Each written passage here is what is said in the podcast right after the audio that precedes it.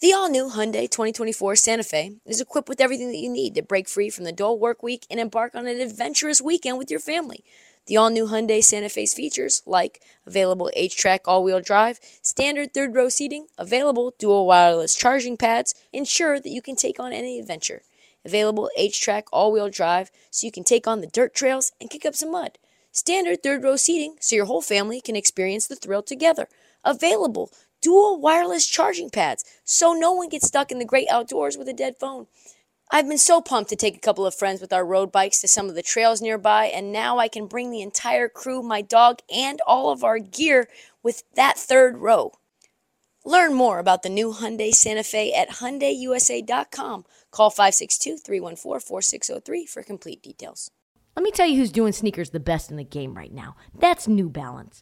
The two-way V4 featuring this groundbreaking use of technology with fresh foam. It's called Fuel Cell, creating this combination that we love of rebound and cushioning. Fresh foam offers unparalleled cushioning for maximum comfort your entire game from start to finish.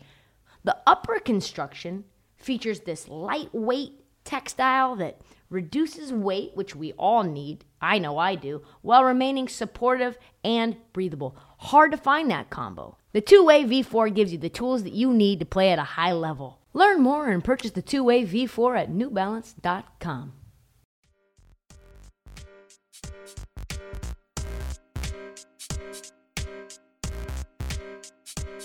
Speaking of LeBron James, so he's back, baby, after missing 13 games with that foot injury, plantar fascia tear, something. So they lost to the Bulls, which I think is hilarious. 118 108. Bron had a pretty good game 19 8 and 3. 30 minutes of play. Came off the bench, actually, which was the first time that he's came off the bench since 2007, which is wild. What's funny, though, was um, how LeBron described what it took to get him back on the court. Um, did you see this?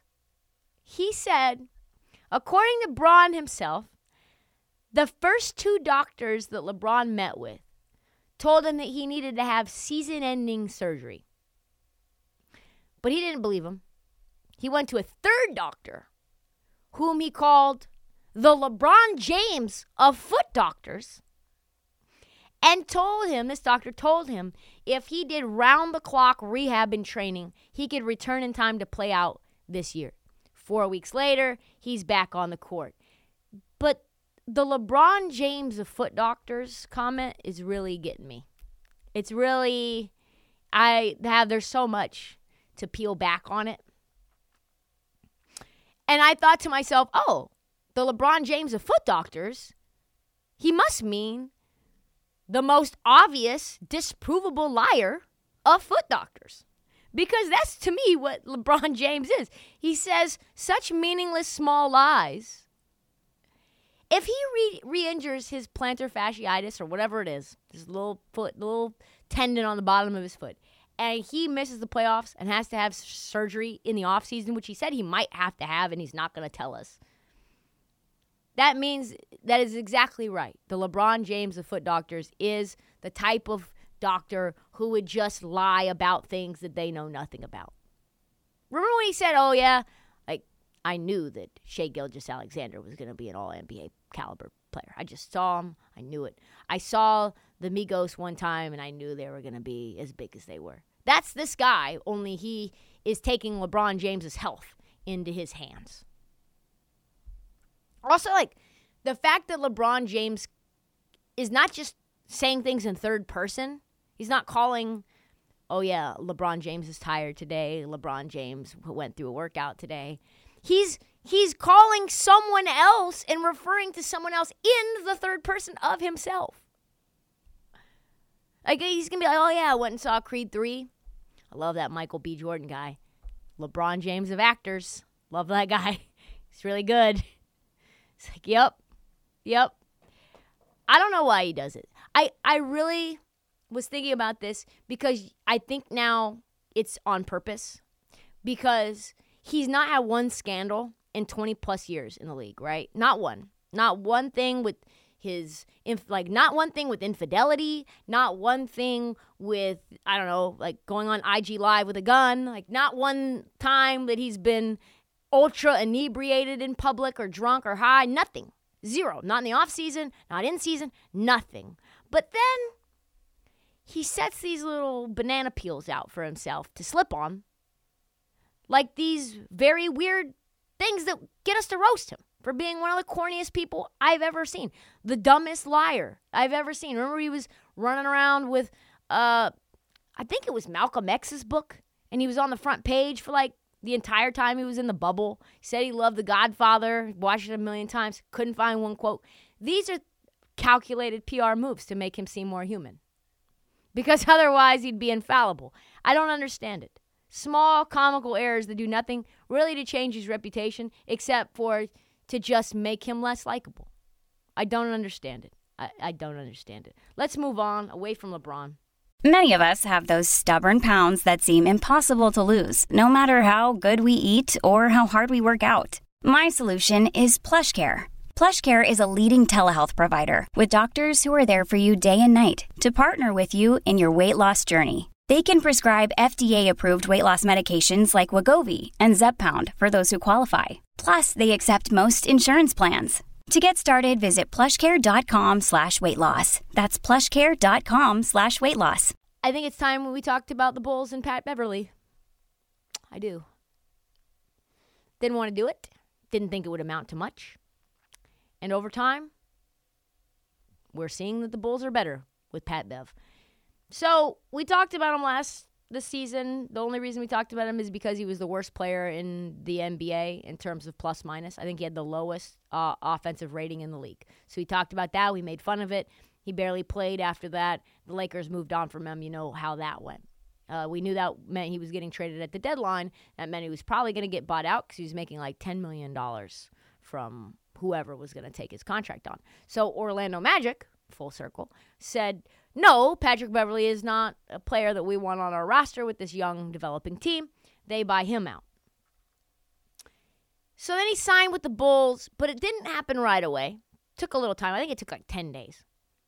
A lot of people thought the Bulls were going to dismantle their roster, get rid of Vooch, get rid of DeRozan, get rid of LaVine, get rid of Caruso potentially. There were multiple rumors about them just shutting it all down.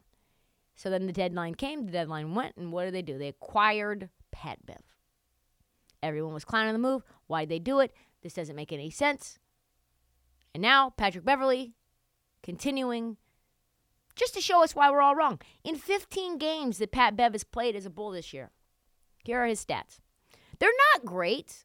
Let me just preface it by saying they're not some sort of all you're not going to see like he's averaging 17 7 and 5 that's not where we're going but he's been impactful. 6 6 and 4 with one and a half steals and blocks per game in 30 minutes of playing time.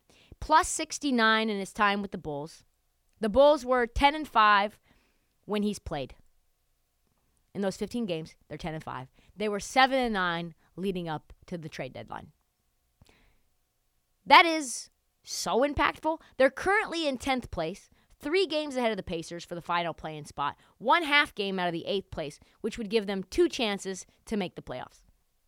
This could be the biggest turnaround in the NBA since the trade deadline, which makes Pat Bev potentially the most impactful player at said trade deadline, which is absurd to say, but it actually could be true. A lot of it is about Pat Beverley. All of his teammates have embraced him. People are now uh, reevaluating Pat Bev's time with the Lakers, and they're saying maybe it wasn't Pat Bev. Maybe it was the Lakers. So they asked Pat Bev, what happened? What was going on with the Lakers? And he said, well, yeah, if I'm a spoon, Billy Donovan is using me as a spoon. The Lakers, you know, I was a spoon and they used me as a fork. So basically Darvin Ham is trash. That's basically it. If you don't know how to use Pat Beverley when every place that Pat Beverley has gone has made the playoffs and he's been impactful in some way, then it's you, sir. You are the problem. Pat Beverley did the same thing to the Wolves.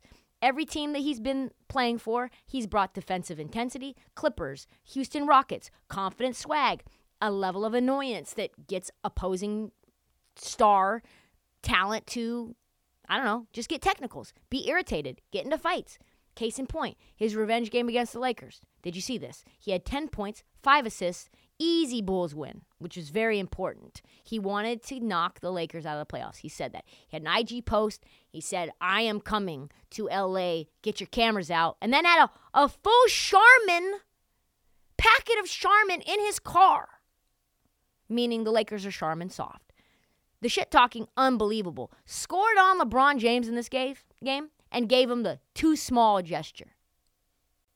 He gave the too small gesture to LeBron James. Beverley said, Yeah, yeah, I do it to everybody. This is just what I do. I have fun. I was getting lost in the game. I was just getting lost in the game. I'm having fun, man. We're not construction workers.